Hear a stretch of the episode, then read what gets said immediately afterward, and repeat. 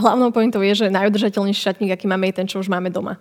Takže nosiť tie veci, kým sa nezoderú. Teraz rozmýšľam, či mám na sebe niečo z No máš rozpáraný svetrík, evidentne sa ti odpáral. Gate. Sa ti odpáral od A stále nosím. Od, od pasáž hore sa ti rozpáral, takže...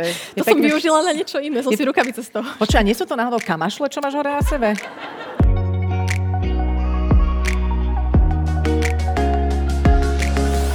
Milí kamaráti, vítame vás pri počúvaní nášho podcastu. Vďaka nemu si pospomíname na najzaujímavejšie osobnosti, ktoré sme v posledných rokoch hostili v trochu inak. Či ste v aute, v električke, na prechádzke s obsom alebo len tak doma na gauči, veríme, že vám s nami bude príjemne. Začína sa ďalšia časť špeciálneho podcastu Trochu inak. Ako bývalá modelka mala k móde a hlavne tej rýchlej veľmi blízko. Dnes je na opačnom brehu fashion diania. Krátko pred Vianocami sme zapli motory vo výrobe výčitiek svedomia a nechali sme ju rozprávať o tom, že svetríky, ktoré už boli v tom čase zabalené pod stromčekom, majú za sebou obrovskú morálnu aj ekologickú stopu. Našťastie je Natália Pažická ako úspešná influencerka aj schopná uvedomelej komunikácie. Preto na nás počas rozhovoru nepadla mrchavá ťažoba a aj sme sa celkom príjemne zabavili. Ahoj! Čau. Tu si tak podávame ruku, tak zvláštne. No tak robievame, nech sa páči, sadni si ty sem, ja si sadnem sem. Ja som teda povedala, že si, uh, že si influencerka v mhm. oblasti životného prostredia, ekológie. Kto napríklad nemá Instagram, tak nemusí možno úplne vedieť, že existuješ. Takže pre tých, ktorí neverili, že existuješ, je tu. Toto je, toto je ona. Aj s odznačníkom klíma ťa potrebujem. Mm-hmm. Ja som teraz z úvodu trošku taký diablov advokát, lebo niektorí ľudia zase tvrdia, že a čo ja mám tu počúvať nejakú 20, neviem koľko ročnú, tak ťa odhadujem, skenujem 6, 26 ročnú. Nech sa k tomu vyjadrujú odborníci. No ale bude niekto sledovať odborníka, docenta, doktora, nech je akokoľvek vzdelaný, zorientovaný na Instagrame, bude schopný v krátkom čase dostávať od neho informácie? No to, čo robím ja, je, že uh, full time práca denná, každodenná, mm-hmm. aj víkendová, takže uh, podľa mňa by oni nemali poprvé čas to takto prezentovať a častokrát to nevedia podať tou ľudskou rečou. Že to je to isté, že prečo tu máme novinárov, prečo tu máme niekoho, kto vlastne tlmočí tie témy ľudu, mm-hmm. tak ja som vlastne len to, len to robím cez tie sociálne médiá. To je to plátno a ty s tým môžeš robiť, čo chceš. Čiže ty to môžeš využiť na pozitívne veci alebo aj na hlúposti, ale tak to je každého samozrejme rozhodnutie. Áno, ja sa priznám, že som tiež mala veľmi zvláštny alebo veľmi čierno názor na sociálne médiá, mysliať si presne, že tam sú takí nejakí, ktorí nevedia, čo od dobroty a fotia si kapučína, kávičky, výstrihy a riešia filtre. Je ich tam dosť, e, ale sú tam aj bytosti ako napríklad ty. Keď hovoríme o tých rôznych predsudkoch, že ako asi žijú, fungujú ekoaktivisti, ekoinfluencery, na to nie je iný výraz, ovplyvňovači, tak uh, myslím, že dôkazom toho tvojho prístupu, ktorý je celkom zábavný je aj také video, ktoré si urobila mm-hmm. na mhm. svoj Instagram. Čiže ako by si ho nazvala, že ako si ľudia predstavujú? Že ako si ma ľudia predstavujú, keď poviem, že žijem udržateľný život, alebo že sa snažím žiť udržateľný život. Čiže to je predstava, že ty by si vlastne nemala asi ani používať toaletný papier. S tým súvisí podľa mňa aj to, že kto teda nefandí celkovo tvojej mm-hmm. práci, lebo to považuje za, ja neviem, zbytočné, seba stredné, neviem aké, ako sa to už s influencermi spája, tak tie potom radi útočia a hľadajú akúkoľvek chybu. Čiže keď teba uvidia ide náhodou v aute, tak už môže byť problém, že si nešla MHD. Stretávaš sa s tým? A veľa ľudí chce, aby na ňo rozprával len niekto, kto je 100% dokonalý, ale to chcú len kvôli tomu, lebo taký človek neexistuje. Uh-huh. Takže, aby na nich nemusel vlastne nikto hovoriť. Presne tak. Aby sa nemusel meniť, lebo ľudia sa neradi menia. Radi žijeme v takých tých tvojich zaužívaných kolečkách. No a potom, keď príde niekto, kto hovorí vlastne o tom, že ako to v skutočnosti je a že je tu nejaký problém a že naša spotreba a náš konzumný život sa musí zmeniť na to, aby sme tu prežili aj za toto storočie, čiže my aj ďalšie generácie, tak ono sa to nepočúva ľahko. A ja viem, že sa to nepočúva ľahko, a, ale keď raz už človek má tie informácie, tak sa potom podľa seba môže rozhodnúť, že či chce byť súčasťou toho riešenia alebo súčasťou problému, lebo to je fakt, že na každom jednom z nás. A je jedno, do akej miery sa človek zapojí, ale pointa je, že každý vie prispieť. A nemusí byť dokonalý, ale že by nemusí. aspoň niečo robil. Takže nedožijeme sa asi dokonalého človeka v tomto ohľade, lebo sa to nedá. Tak všetci spolu súvisíme a aj ty si v takých rôznych pavučinách, rôznych kontextoch. Môžu že... mať toaleťak doma. A máš doma toaleťak? Mám. Ale používaš ho viackrát, typujem. Uh, hej. Uh, dávam ho prať. Dávaš ho prať.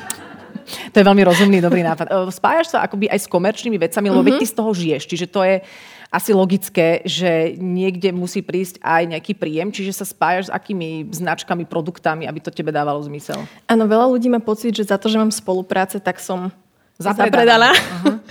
Uh, ale nie sú spolupráce ako spolupráce. Ja si tie spolupráce vyberám na základe toho, že podporujem firmy, ktoré splňajú alebo žijú s hodnotami, ktorými žijem aj ja.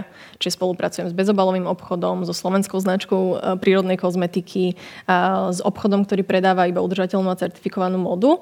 A na základe toho vlastne mám príjem. Čiže toto je moja práca. Pardon, vedia ľudia akceptovať, že toto je práca, že influencer je práca, je normálne si pýtať peniaze za to, že dávaš farebné obrázky na Instagram? Um, nevedia, ale uh, je veľmi zaujímavé to, že ja popri tom robím strašne veľa iných vecí, z ktorých nemám zisk. Máme občianske združenie, máme tu petíciu a mám vlastný podcast, kde riešime udržateľnú modu Fashion Session. Takže toto sú moje že neziskové aktivity. A potom ľudia sú vždy takí, že ježiš, ty robíš tak strašne veľa super, super vecí, ale ty zarábaš z toho. Aj, aj, to nie je pekné od teba. Ty Takže... by si mala byť hladnučka. Áno. tak mala by si v tom lesíku ohrízať tie šišky. Tu sa niekto veľmi zaujímavé smeje. Je...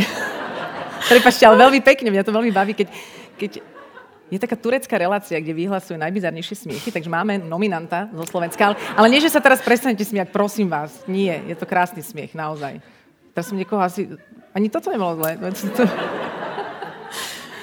To som asi niekoho nechcela teraz uh, zastrašiť, už sa, lebo už sa nezasmial. Mm. Keď dokonca bude ticho, tak znamená, že sa urazil, urazila, ale hádam sa ešte ozve. Mm. Alebo zmení smiech. je, to... je, je späť, dobre. Takže...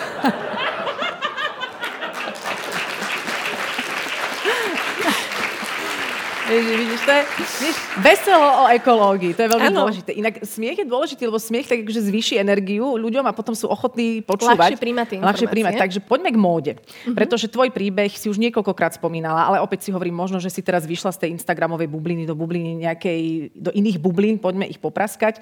A ty si sa k móde dostala vlastne najprv ako dievča, modelka, uh-huh. čačaná, parádnica. A, áno, tak nejak. Aký bol ten príbeh? Skús nám ho prerozprávať. Ja sa zatiaľ No, napísa. Vieš, že to bude na dlhšie. Takže, uh, ja som sa začala venovať modelingu, keď som mala 14. A hneď od 15 som začala cestovať, mal som individuálny plán na škole, dva mesiace som vždy bola na Slovensku, dva mesiace som bola niekde v zahraničí. A na základe toho, žila som veľmi konzumným životom. Ja som všetky peniaze z toho modelingu si míňala v nákupných centrách u nás, takže... Na oblečenie. A na oblečenie, iba na oblečenie, to bolo primárne. No a potom, keď som mala asi 17 rokov, som bola na dva mesiace v čínskom meste Guangzhou, kde sme, um, keď sme v takýchto industriálnych mestách, kde sa to oblečenie vyrába, tak tie modelky chodia na tie castingy priamo do tých fabrik. Takže my sme ako modelky chodili do tých fabrik s tou agentúrou a Väčšinou nás nechali uh, výsť a vojsť núdzovým východom, že sme rovno išli nejaké vyššie poschodie, kde sídli ten manažment tej danej firmy. Každá modelka si obliekla tú danú kolekciu nejakých pyžam, sa tam poprechádzala a vybrali si potom, že ktorá najlepšie bude na tú prehliadku alebo na to fotenie. No ale na jeden, na jeden casting sme prišli jedna z posledných agentúr a veľmi sa všetci ponáhľali domov a nechali nás prejsť priamo tou fabrikou a to je vlastne taký moment, ktorý mi mierne teda no, narušil všetko, čo som dovtedy som to verila. Že prešla si Moju... fabrikou a zistila si čo? Že v akých otrasných podmienkach sa naše oblečenie vyrába. Uh, podotknem na začiatku, že toto bola ešte jedna z tých, že veľmi dobrých fabrík. Uh, na pravej strane tie šičky ležali na tých laviciach, niektoré tam mali veľmi malé deti, na tej ľavej strane tie šičky pracovali. Čiže mali aj lavice na ležanie. Áno, Ležali veľa tých šiacich strojov priamo, to takže áno. A bol tam, vonku bolo, tam je veľmi aj znečistené ovzdušie, uh-huh. je tam veľmi vlhko, no, vo vnútri bolo úplne že neznesiteľné, samozrejme žiadna klimatizácia, bol tam veľmi kyslý zápach, pretože sa manipulovalo s chemikáliami, tie deti, tie ženy, samozrejme väčšinou 83% sú to ženy, takže preto hovorím, že šičky a ženy ja som sa potom vlastne našej manažérky z agentúry, ktorá jediná bola Číňanka, ona vedela aj po anglicky, nám to všetko prekladala, tak som sa jej opýtala, že prečo tam tie šičky sú, prečo nie domov, veď my sa všetci ponáhľame. A oni, že ona mi teda podvetila, že oni tam v tej fabrike žijú, pretože oni prichádzajú z miest, nie je tá práca za tou prácou, tie peniaze, čo zarobia, posielajú domov rodinám, tá fabrika je taká zlatá, že im tam umožní spať. A tie deti, kým sú veľmi, veľmi malé, sú tam s tou matkou, potom následne ich posielajú domov za tú rodinu a tá matka to dieťa reálne vidí raz, dvakrát do roka, ak vôbec, pretože cestovať za tú rodinou je samozrejme finančne aj časovo um, náročné. Ale zase my máme pekné pyžamka, zase povedzme si. Neboli moc pekné. Ešte aj to. No, čiže to je tá cena za oblečenie. Tu sme zatiaľ v téme mm, nejakého novodobého otroctva mm-hmm. alebo neférových podmienok pre prácu, čiže to je ten ľudský rozmer, ktorý ťa tiež veľmi, veľmi často zaujíma, čiže mm, to ale ide ruka v ruke s tou ekológiou. No a potom samozrejme ten ekologický rozmer sa tam odhalil tiež. No, um, Odevný priemysel má obrovský sociálny aj ten environmentálny dopad, čiže ľudia versus životné prostredie. Samozrejme je to úplne prepojené, lebo no, dostanem sa k tomu. Ja by som možno povedala takú cestu bavlneného trička, len pocit, že každý, každý z nás má doma bavlnené tričko, to je takéto klasické tričko, ktoré nájdeme v obchode kľudne za 3, 4, niekedy aj 99 centov, lebo však mm-hmm. ceny sú rôzne. No a toto jedno tričko, tak predstavme si, že na výrobu jedného toho trička sa mení 2700 litrov vody. Približne môže to byť aj viac, keď je tam že neregulované to vodné hospodárstvo v rámci tej firmy. A to je, že pitná voda pre človeka na 3 roky. A dováža sa to, vyrába sa to v krajinách, kde tá voda naozaj nie je. A to nie je, že tá voda, keď využijeme na výrobu toho trička, že sa vyparí, ona sa naspäť vráti do vodných tokov. Tie fabriky bez akéhokoľvek čistenia to vypúšťajú priamo do rieky. Čiže to, čo sa hovorí, že v Číne alebo v Indii alebo Bangladeši vidíme, že tá rieka má farbu no, najnovšej sezóny. Najnovšej sezóny, tak to nie je blúd, to je naozaj pravda. A teraz uh, tam sa nachádzajú že toxické chemikálie, a toxické chemikálie, myslím také toxické chemikálie, že jedna kvapka dokáže zabiť dospelého človeka. To sa vlieva všetko do tých riek a na brehoch tých riek žije milióny ľudí, žijú milióny ľudí, ktorí sa spoliehajú na tú vodu. To je ich pitný zdroj. Um, Čiže opäť to má ten rozmer, že aj environmentálny, aj ten sociálny. Potom nehovorím ani o uhlíkovej stope. Každý proces väčšinou sa, vyra- sa robí nejakej in- nejakom inom štáte alebo na nejakom inom kontinente. Takže to tričko si naozaj že preletí celý svet teda to vodné hospodárstvo, potom tu máme tie toxické látky, čo som už spomínala, potom tu máme tých ľudí, že tá šička pracuje naozaj 14-16 hodín denne, denne je vystavovaná rôznemu psychickému, fyzickému násiliu, prichádza tam k rôznym znásilneniam, vlastne sa bere e, právo, aby sa združovali, sa to povie po slovensky, že odbory tuším vytvárali, aby mali Nemajú nejaké, to právo. Nemajú to právo. Okay. Čiže dobrý pocit z toho trička ide zatiaľ, čo som... Áno. Čo no a potom prichádza tá otázka, že ako môže stať tých 99 centov. No tak, tak to môže Lebo, stať tých 99 tak to môže stať tých 90... Tak to môže. A teraz je, je to... otázka, že ako to zmeniť. Teraz keď si všetci prestaneme tie trička kupovať, zmení to niečo? Budú sa mať tam tí ľudia lepšie? Že, že ako to ovplyvniť? Lebo potom opäť diabolov advokát niekedy povie, no ale majú aspoň nejakú robotu. Mm-hmm. Hej? Mhm. Keď už si prestanem kupovať tie trička, tak už nebudú mať žiadnu robotu. A všetky neziskovky, ktoré toto riešia, bojujú za práva tých zamestnancov a tých šičiek, tu nejde o to, aby tie ženy prišli o tú prácu, aby sme nevyrábali to oblečenie. Tam ide o to, že prečo tie značky, ktorí majiteľia sú multimiliardári. Je aj taká štatistika, že CEO tej danej firmy za 4 dní zarobí to, čo tá šička zarobí, alebo nezarobí za celý život. Takže polovica, cca polovica obyvateľstva žije z menej ako 5 eur na deň že prečo to musia byť až také rozdiely. Čiže stačilo by vyrábať menej, kvalitne, ale akurát tí čo sú úplne na vrchu tej pyramídy, by zarábali menej. A to je asi problém. To je veľký problém. Uh-huh. Nehovoriac o tom, že my momentálne vyrábame okolo 150 miliard kusov oblečenia za rok a tento priemysel sa každých 15-20 rokov zdvojnásobuje. A tie značky potom to sa ani že nepredá všetko. To je to, že keby sme aspoň to, čo sa vyrobí, zužitkovali, ale keď to predátame na obyvateľov, tak nám to asi nejak úplne, Ale sú ľudia, ktorí majú viac tiel, čo som zachytila. Aj tielok. Aj tričiek. Lebo inak to nevychádza, že niekto musí mať viac tiel doma, to. lebo to...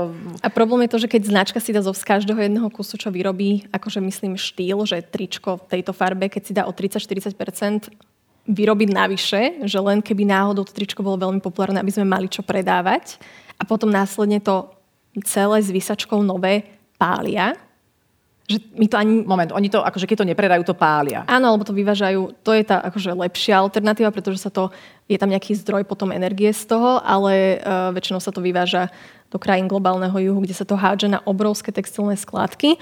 Napríklad je taký v Gane uh, market second handový sa volá, že Cantamento. Tam každý týždeň príde 15 miliónov kusov oblečenia. Každý týždeň. A tí ľudia sú ale akože fakt, že vymodení tam tým pánom. No, hej, len uh-huh. potom musia žiť na tých skládkach uh-huh. a keď sa chce skládka akože rozšíriť, tak príde buldozer ich domy zrovna zo zemou a ideme ďalej. OK, asi zbytočne tu hľadám nejaký nadľahčujúci rozmer, asi to úplne nejde. Čiže v podstate koľko percent je asi toho oblečenia, ktoré sa nepredá, je vlastne nové, nepoškodené a ide buď sa spáliť, alebo na takúto nejakú fajnú skladku. Tým, že uh, odevný priemysel je veľmi netransparentný, ťažko sa hľadajú že úplne presne percentáže. Napríklad aj v rámci emisí nevieme, koľko presne produkuje, lebo tie značky ani častokrát nevedia, kde sa to oblečenie vyrába, čiže sa to ťažko meria.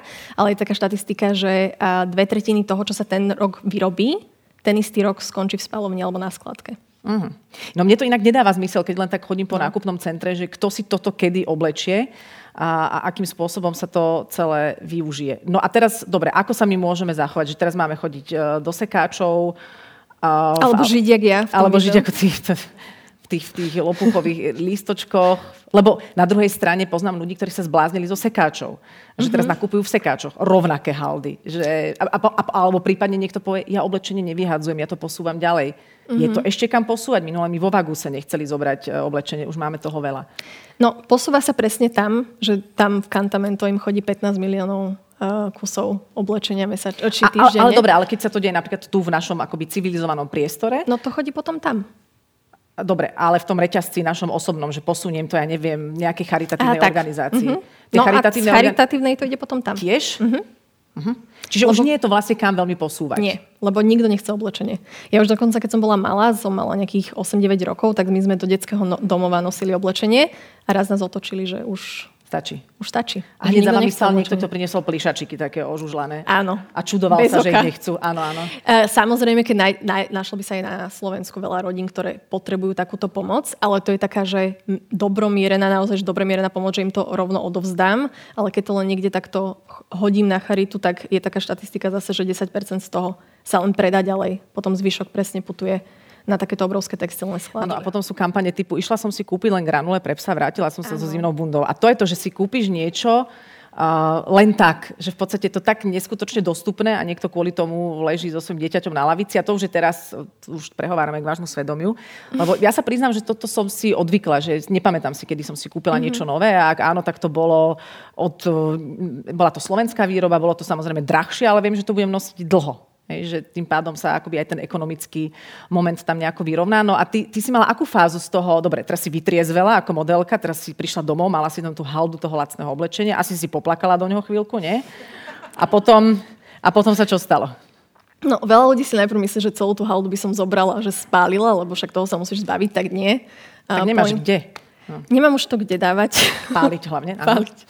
Um, hlavnou pointou je, že najudržateľnejší šatník, aký máme, je ten, čo už máme doma. Takže nosiť tie veci, kým sa nezoderú. Teraz rozmýšľam, či mám na sebe niečo z, No máš rozpáraný svetrík, fast, evidentne sa ti odpáral, sa ti odpáral od, pasáž, od, od pasáž hore sa ti rozpáral, takže... To som pekne, využila na niečo iné, som je, si rukavice z toho. Počúva, nie sú to náhodou kamašle, čo máš hore na sebe? Tak... Vieš čo? Neviem. Vieš čo? Ale je možné, že... že som to zle pochopila. Ale hlavne, že si z toho obliekla, to je super. Som odvážna. Si odvážna, ale je to veľmi pekné. Čiže máš na sebe veci, ktoré mm, majú ten správny pôvod. Alebo prípadne aj sú Práve nejakých... nosím aj tie z toho fast fashion, lebo to, čo mám doma, už vynosím. Tak. Ja som sa vtedy zarazila, som si povedala, úplne som bola taká, že veľmi tvrdohlava, že ja už si nikdy nič nekúpim v fast fashion. Myslela som si, že mi to vydrží tak pol roka, už to bude za chvíľku 5 rokov, takže dá sa to, že nenakupovať tam tých alternatív je veľa a hlavne uh, veľa ľudí si myslí, že a tak ona si teraz nakúpila len tých udržateľných značkách, že to je oveľa drahšie, tričko stojí v udržateľnej značke cca 25 eur, ale vydrží ti násobne dlhšie, takže no. A máš iný pocit z neho? A máš iný pocit z neho, pre mňa to teda má zmysel do toho investovať. Ale ja som nezačínala od nuly, ja som začínala s tým šatníkom, čo už som doma, mala. A myslím si, že každý z nás má ten základ už dávno nakúpený. Takže teraz sa len bavíme o tom, že čo nastane, ako sa zachovám ďalej. Uh-huh. A potom som mala ten istý šiel, čo si hovorila, teda spomínala, že niekto môže mať, že som nabehla do sekáčov tam mi predaj za 1 euro. som chodila takto s tými igelitkami veľkými. Čiže ten konzumný, to konzumné myslenie ti ostalo chvíľku, potom mi došlo, že ani to nie je cesta, takže keď si to nevedomé správanie, to veľmi takéto toxické, jak som mala ja, že som naozaj, že si zobrala 100 eur a že idem si nakúpiť, lebo mám zlý deň, hej, že depku vyrieším tým, že si niečo kúpim. Potom samozrejme... Mala 100 eur, to nebol zlý deň. to... tak som mala taký dobrý deň. dobrý deň. Že aké, aké, aké šťastie, že v deň depky mám 100 eur. Tak, no dobre, ano. ale potom som prišla domov no. a tie výčitky prišli. Uh-huh. Že on to doženie, že, že ja neviem šetriť peniaze, zásom, lebo to nebolo, že ja som mala veľa na účte. Ja som bola schopná, že mesiac jesť rýžu, aby som si na konci mesiaca nakopila za všetky peniaze, ale si ktoré... si to mohla aspoň obliec, keďže si jedla iba vieš?